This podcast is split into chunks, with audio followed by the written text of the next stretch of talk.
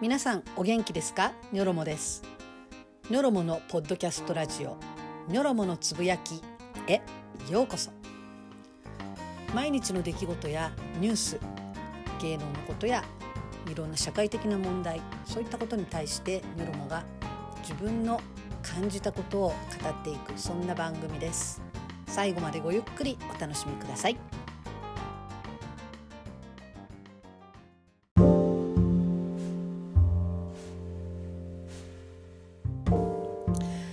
お久しぶりです、えー、またちょっと間が空いてしまいました、えー、皆さんいかがお過ごしでしょうか？やっと雨が上がったなと思ったら今度は毎日暑いですね、えー、どうにかなんないですかね本当にね。暑いか雨か。7月は31日のうち30日雨だったようです、えー、それもね、えー、農作物とかができないで困ってしまうので今年はだからお米が出来が悪いかもしれないとかねいろいろ心配もしていましたがやっと晴れの日が続くようになりました。え、っとですねちょっとこの間間が空いたのはですね、えー、この間にいろいろ命に関する、え、ことが起きたからなんですね。どんなことが起きたか。順番に言ってみると、えー、大西恒樹さん。令和新選組を、えー、もう今除籍されたのでフリーですけれども。7月3日の日に重大な発言がありました。それは、えーまあ、ちょっとそれ一部だけがツイッターでいっぱい拡散されて問題になったんですけれどもその言葉っていうのだけを見てみると命選別しないとダメだと思いますよ。はっきり言いますけどその選択が政治なんですよ。っていうことを言ったんですよね。えー、高齢の方から言ってもらわないといけない。そんなことを、えー、YouTube の自分の番組で、えー、話していた。その部分のところが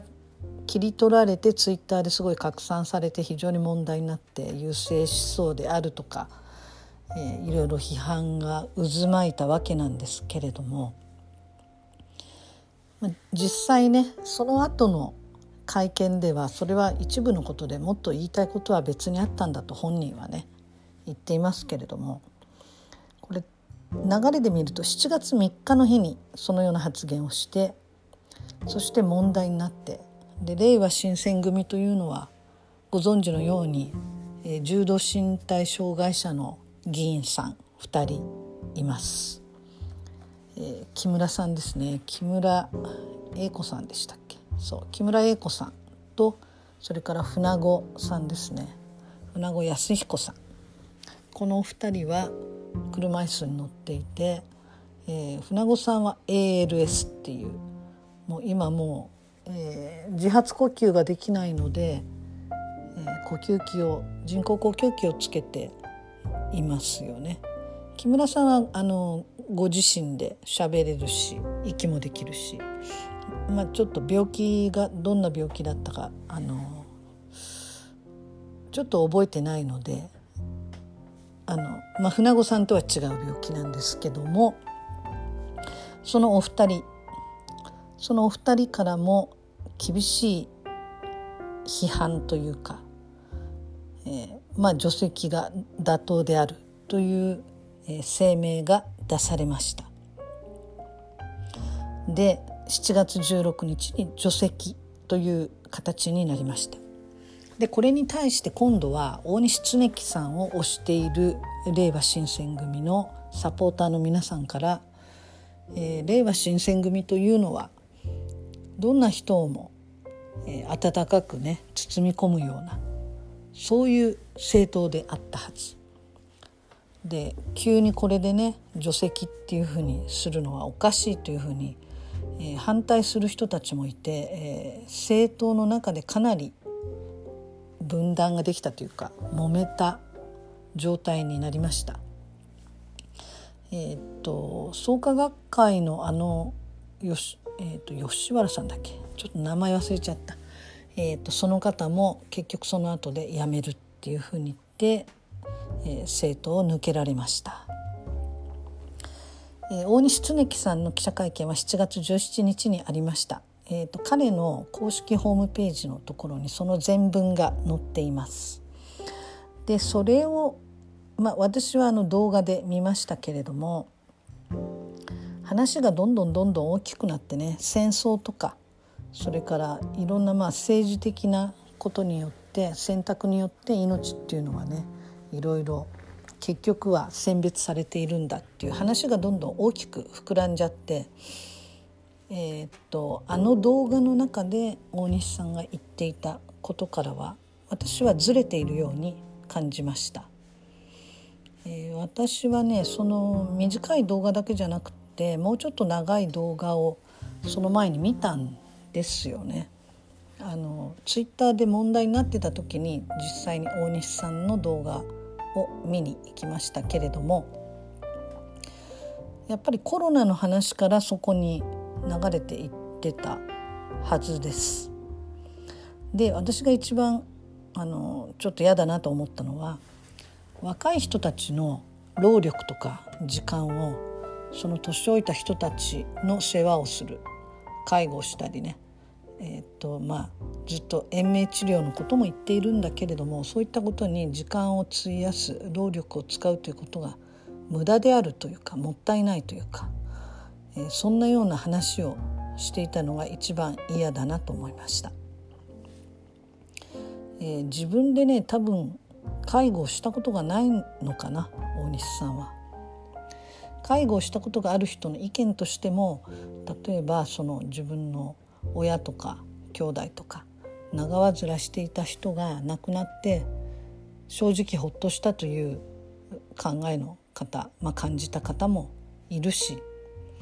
やっぱり生きててほしかったどんな状態でもずっと生きててほしかったと思う方もいるやっぱ看病されてる方介護されてる方の感じ方もそれは人それぞれなんですけれどもでも政治がそれを決めるっていうのは間違いだとニョロモは思っています。えー、船子さんも木村恵子さんもかなりお怒りでした。でこれに対しても大西さんは自分は高齢者の話をしたのであって障害者の話は一言もしていない。それは拡大解釈である。というふうにおっしゃってますけれども。でも命の選別っていう点では私は同じライン上にあるんじゃないかなと思います。そしてこのお二人がお二人とも言っていたことはそうやって選別をしなきゃならないそんな状況にならないようにするのが政治のやるべきことである。私はその点については同じような意見です。特にね船子さんはやっぱり2年間ぐらいずっと死にたい死にたいと思っていた時期があったそうです。でもやっぱりいろんな人たちから励まされてこういう方法もあるよこんなサポートもできるよっていろんなことを言われて、えー、とその考え方が変わって自分は自分のできることがまだあるなっていうことで生きていこうってそういうふうに気持ちが変わったとやっぱりそういうふうに気持ちは変わるんですよねだからどうやったら生きているいけるかっていう方に何とか持っていってあげるということの方が大事じゃないのかなとニョロモも思います。ここでですね、えー、っと同じ ALS の方で、詩人、詩を書く、方がいます。え、っとねこの方がね何ていうお名前だったかな。え、っと岩崎岩崎渉さんっていうのかな、え岩崎さんっていう方です。この方は ALS になってしまわれたんですけれどもやっぱり同じように死にたいという絶望の淵にずっとあった方です。えー、今44歳。あ ALS じゃなくてごめんなさい。筋ジストロフィー。進行性の筋ジストロフィーというふうに書かれています。今は24時間ベッドの上で過ごしています。この方が、えー、2013年に出版した詩集に収められている詩、えっと、この詩集の題名が「天敵ポール生き抜くという旗印」という詩集です。その中の詩「貧しい発想」という詩があるので読んでみます。管をつけてまで寝たきりになってまでそこまでして生きていても仕方がないだろうという貧しい発想を押し付けるのはやめてくれないか。管をつけると寝たきりになると生きているのが済まないような世の中こそが重い病にかかっている。これをツイッターで出して、えー、リツイートは5,000以上。いいねは1万6,000も超えていると。多分これもちょっと少し前の記事なのでもっと増えてると思います、えー、岩崎さんこうおっしゃってます。事件にはすごくショックを受けました。この事件にはっていうのはねこのあと起きた7月23日に起きた ALS という難病あの体が動かなくなっていく病気ですね。これの食卓殺人という事件がありました。これはあのまあ、覚えてらっしゃると思います皆さん。7月23日に起きた事件で、えーと、ツイッター上で知り合った ALS の女性この方が自殺願望があって安楽死を望むと。そしてスイスでできれば合法的に死にたい。そういうふうに言っていたのをですね、えー、日本ではそれ許されていないのでではスイスに渡ってそれを行った場合一人ではスイスまで行けませんのでこの方はスイスまで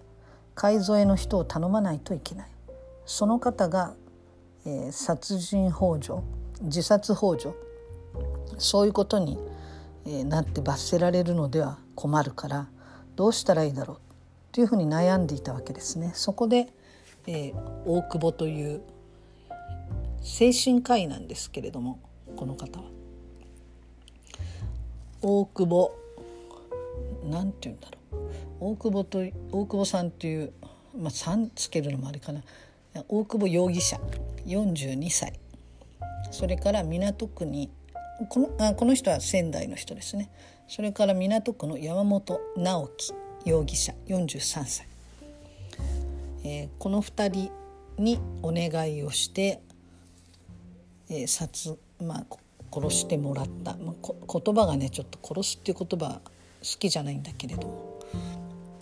そういう事件がありました。食卓殺人というふうにね位置づけられています。えー、これなんでそうなったかっていうと被害者のこの女性が100万円でこの医師2人に殺害を依頼し、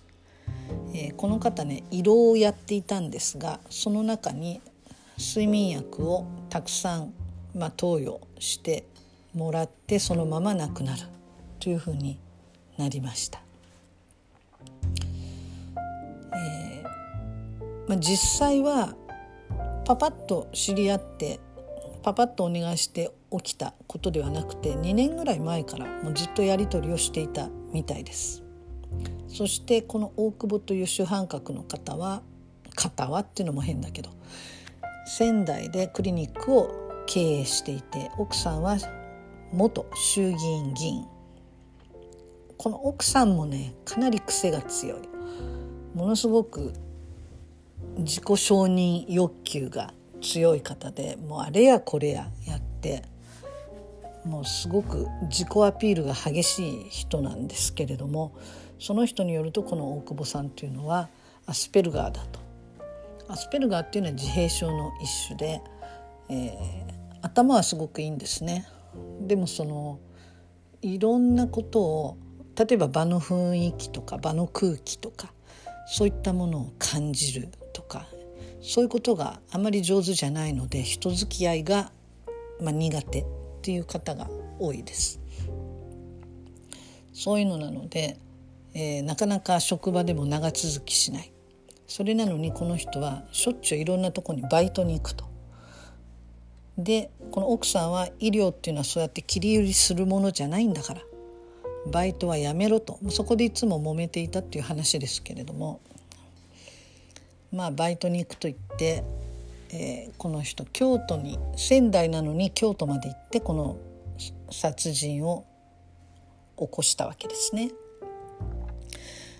でその事件のことを、えー、この詩人の岩崎さんは言っています。事件にはすごくショックを受けました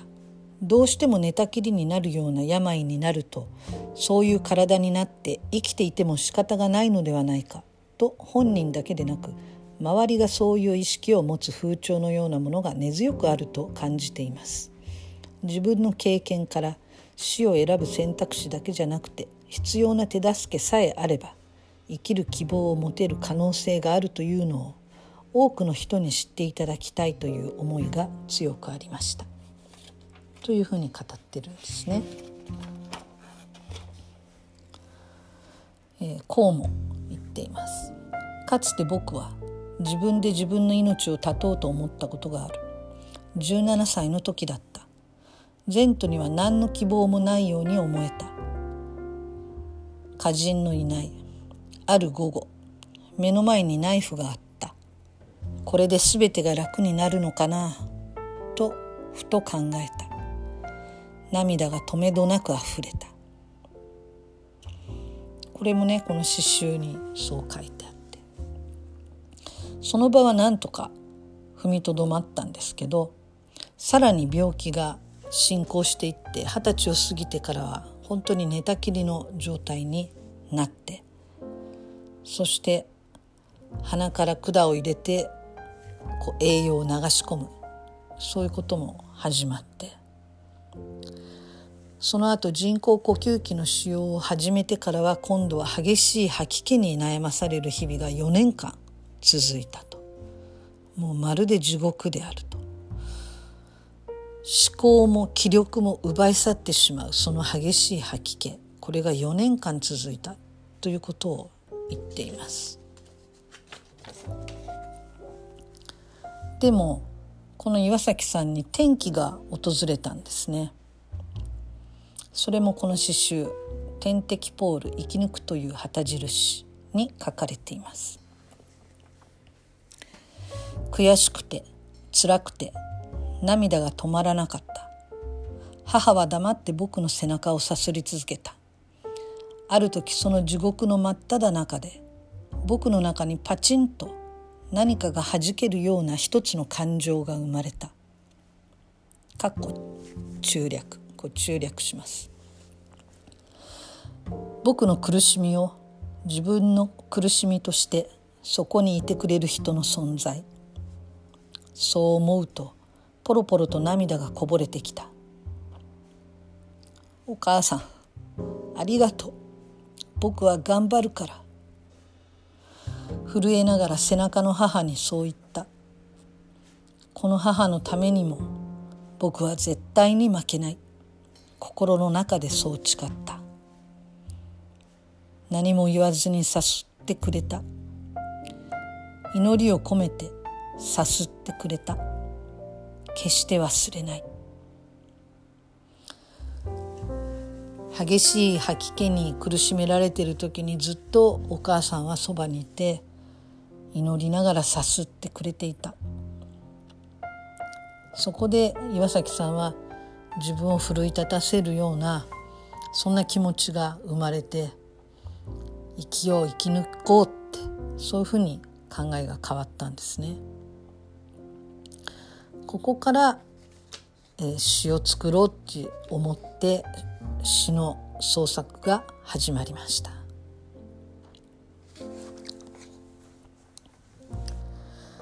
死にたいと思っている人も自分自身がそうだったように時間はかかるかもしれないけど人との関わりの中で生きたいという気持ちに変化することがある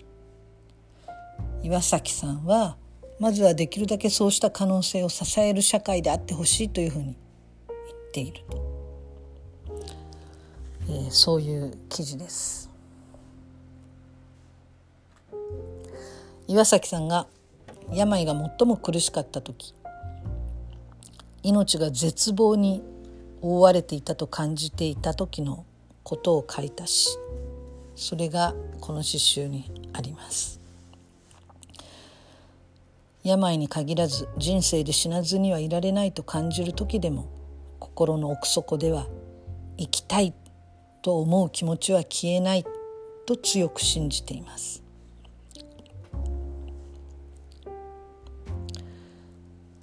誰もがある命の奥底の置き火は吹き消せない。消えたと思うのは心の錯覚。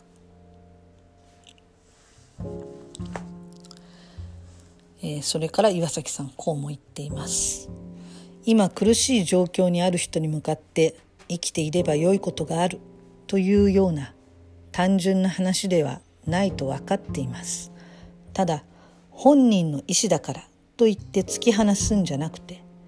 生きることが絶望にならず死ぬことだけが希望にならないように周りの人が生きる方向に手助けをできる支えになってほしいなと思います。死にたくなる苦しみをどうやって取り除いていけるのかそういう社会の方向にしていけるかをまず考えることがとても大事じゃないかと思います。えー、というこれね、えー、NHK ニュースの記事でした。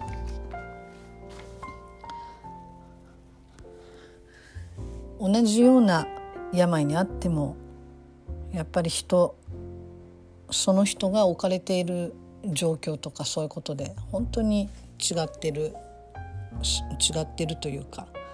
その人の生き様が変わってくるんだなっていうのをすごい感じました。でさっき、えー、この事件というふうに言ったこの ALS の人を嘱託殺人として、まあ、殺害した大久保という医者ですけれどもこの人はもうずっと長年ね高齢者は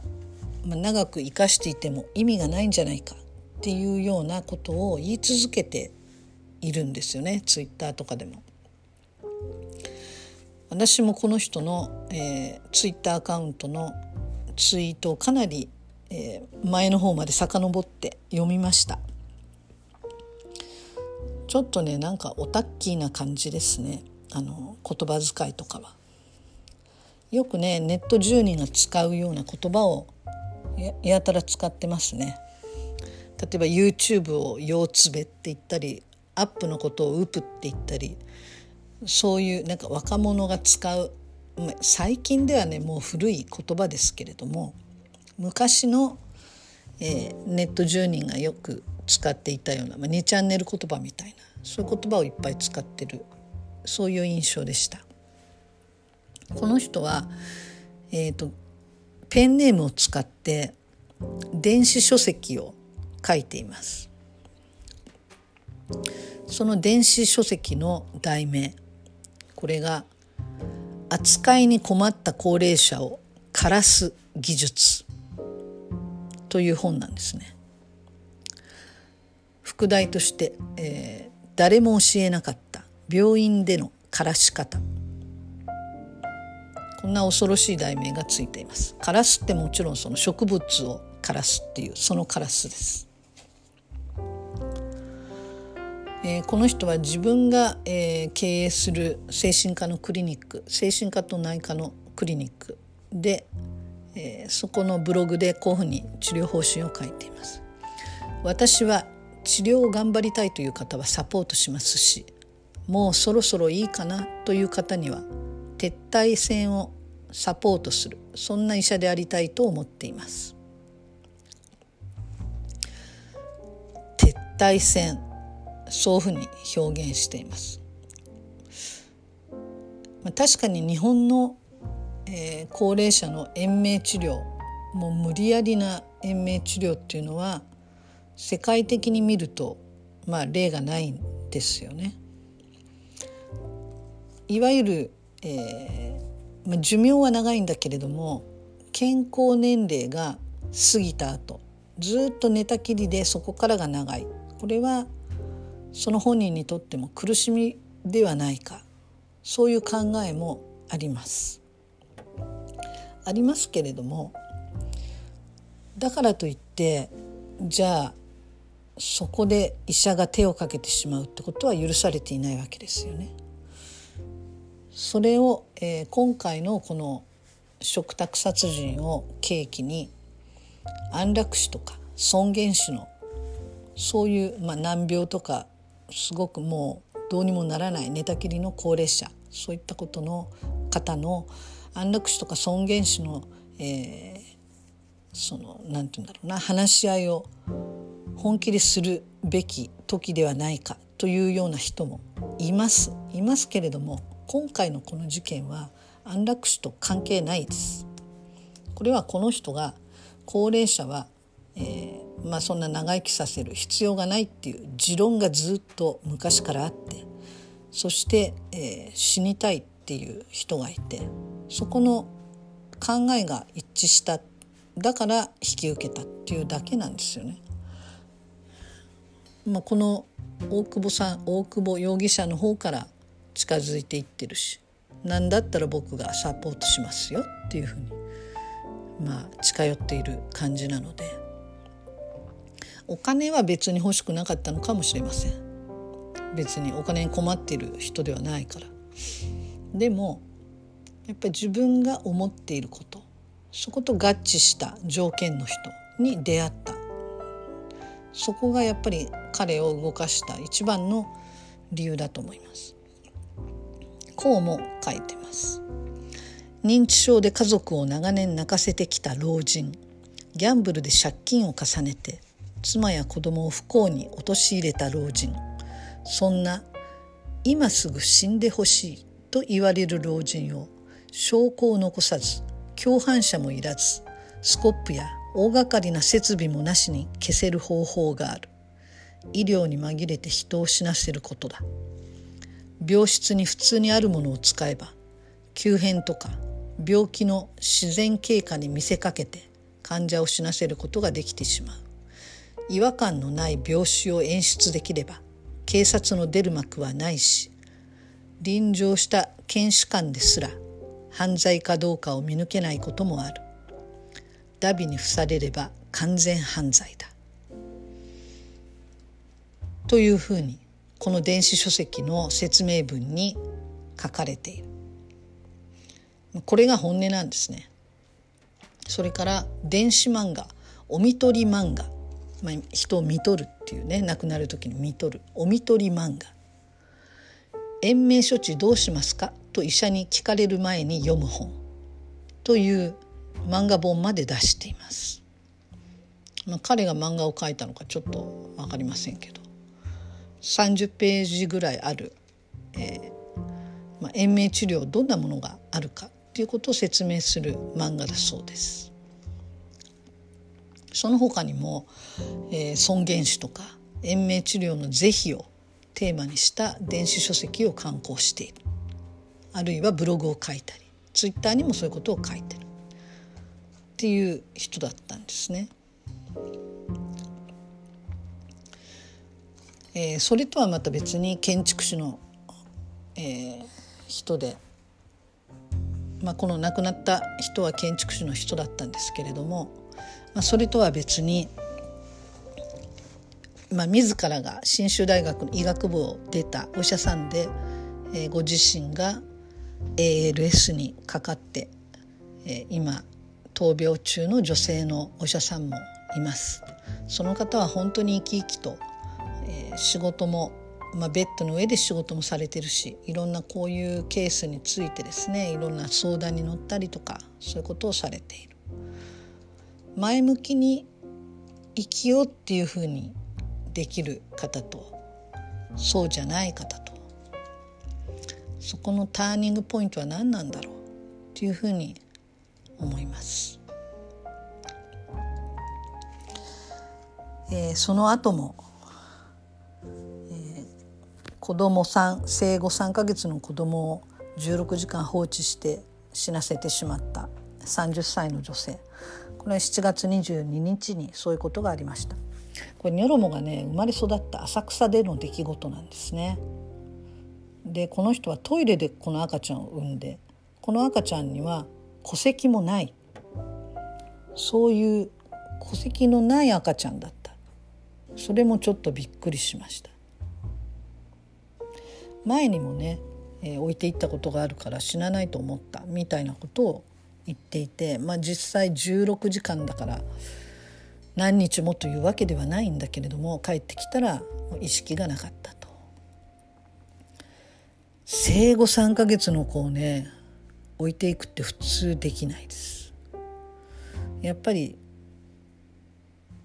まあ30歳だから子育てわからない年齢ではないと思うんだけれどもでも生まれて初めて産んだ子で子育て誰にも相談したこともなく本当に30歳だからといって子育てがじゃあできるのかというと18歳でもきちんとできる子もいれば30歳でもどうやったらいいかわからない人もいるんだと思うんですね。この人もただ逮捕してもそれでは全然解決にならない。こういう子育てができない人をじゃあどういうふうにケアしていくかっていう社会のシステムが必要だと思うんです。まあそういうこといろいろありました。そして一番ショックだったのは三浦春馬くんの自死。これはあの本当にショックでした、えー、理由はいろいろねあるんですけれどもニョロモが、えー、芸能関係の筋から聞いた話ではお母さんが原因だったんじゃないかというふうに言われていますね。えー、すごくお金遣いが激しかったお母さんそこから逃れられない春馬くんでも彼はあのように優しい本当に優しくて思いやりのある周りにすごい気を使う人だからそのお母さんを切り捨てることもできなかった。多分春馬くんが切り捨ててしまうとお母さんは他の誰かに周りの迷惑関係なく借金をしたりして、えー、周りにどんどん迷惑をかけていく。そういう、まあ、心配もあったんだろうなって。思いますでも本当私が思うのはあの周りに迷惑かけたくないっていうそういう性格だと思うんです春馬くんは。だからあれは事故だったんだなっていうふうに思っています。というのはもう映画も撮り終わったばかりそれからドラマも撮影の途中そういう時に突然命を絶ってしまったらどれだけの、まあ、迷惑っていう言い方ふさわしくないけれどもどれだけのいろんなこう支障が生じるか彼は分かってるはずだしその人に迷惑をかけて死ぬってことは多分できない子だと思う。だけど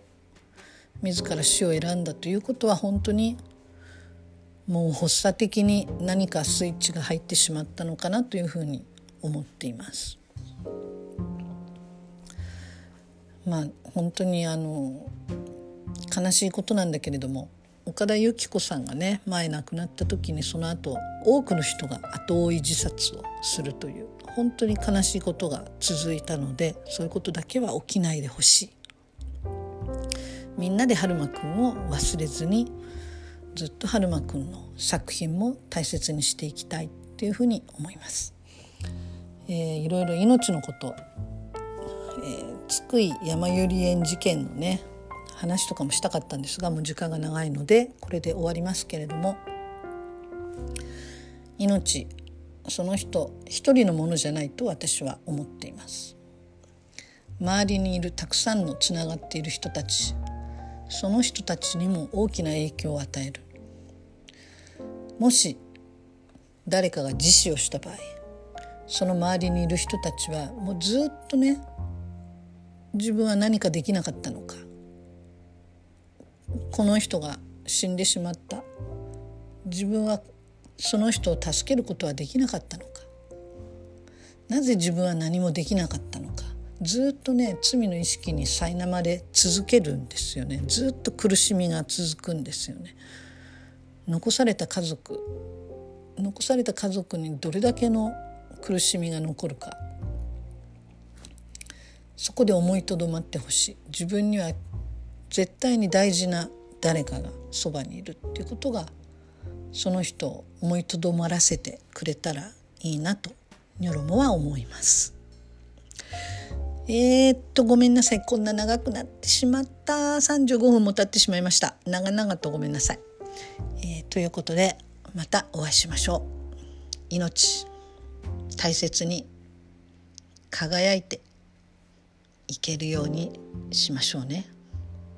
じゃあおやすみなさい。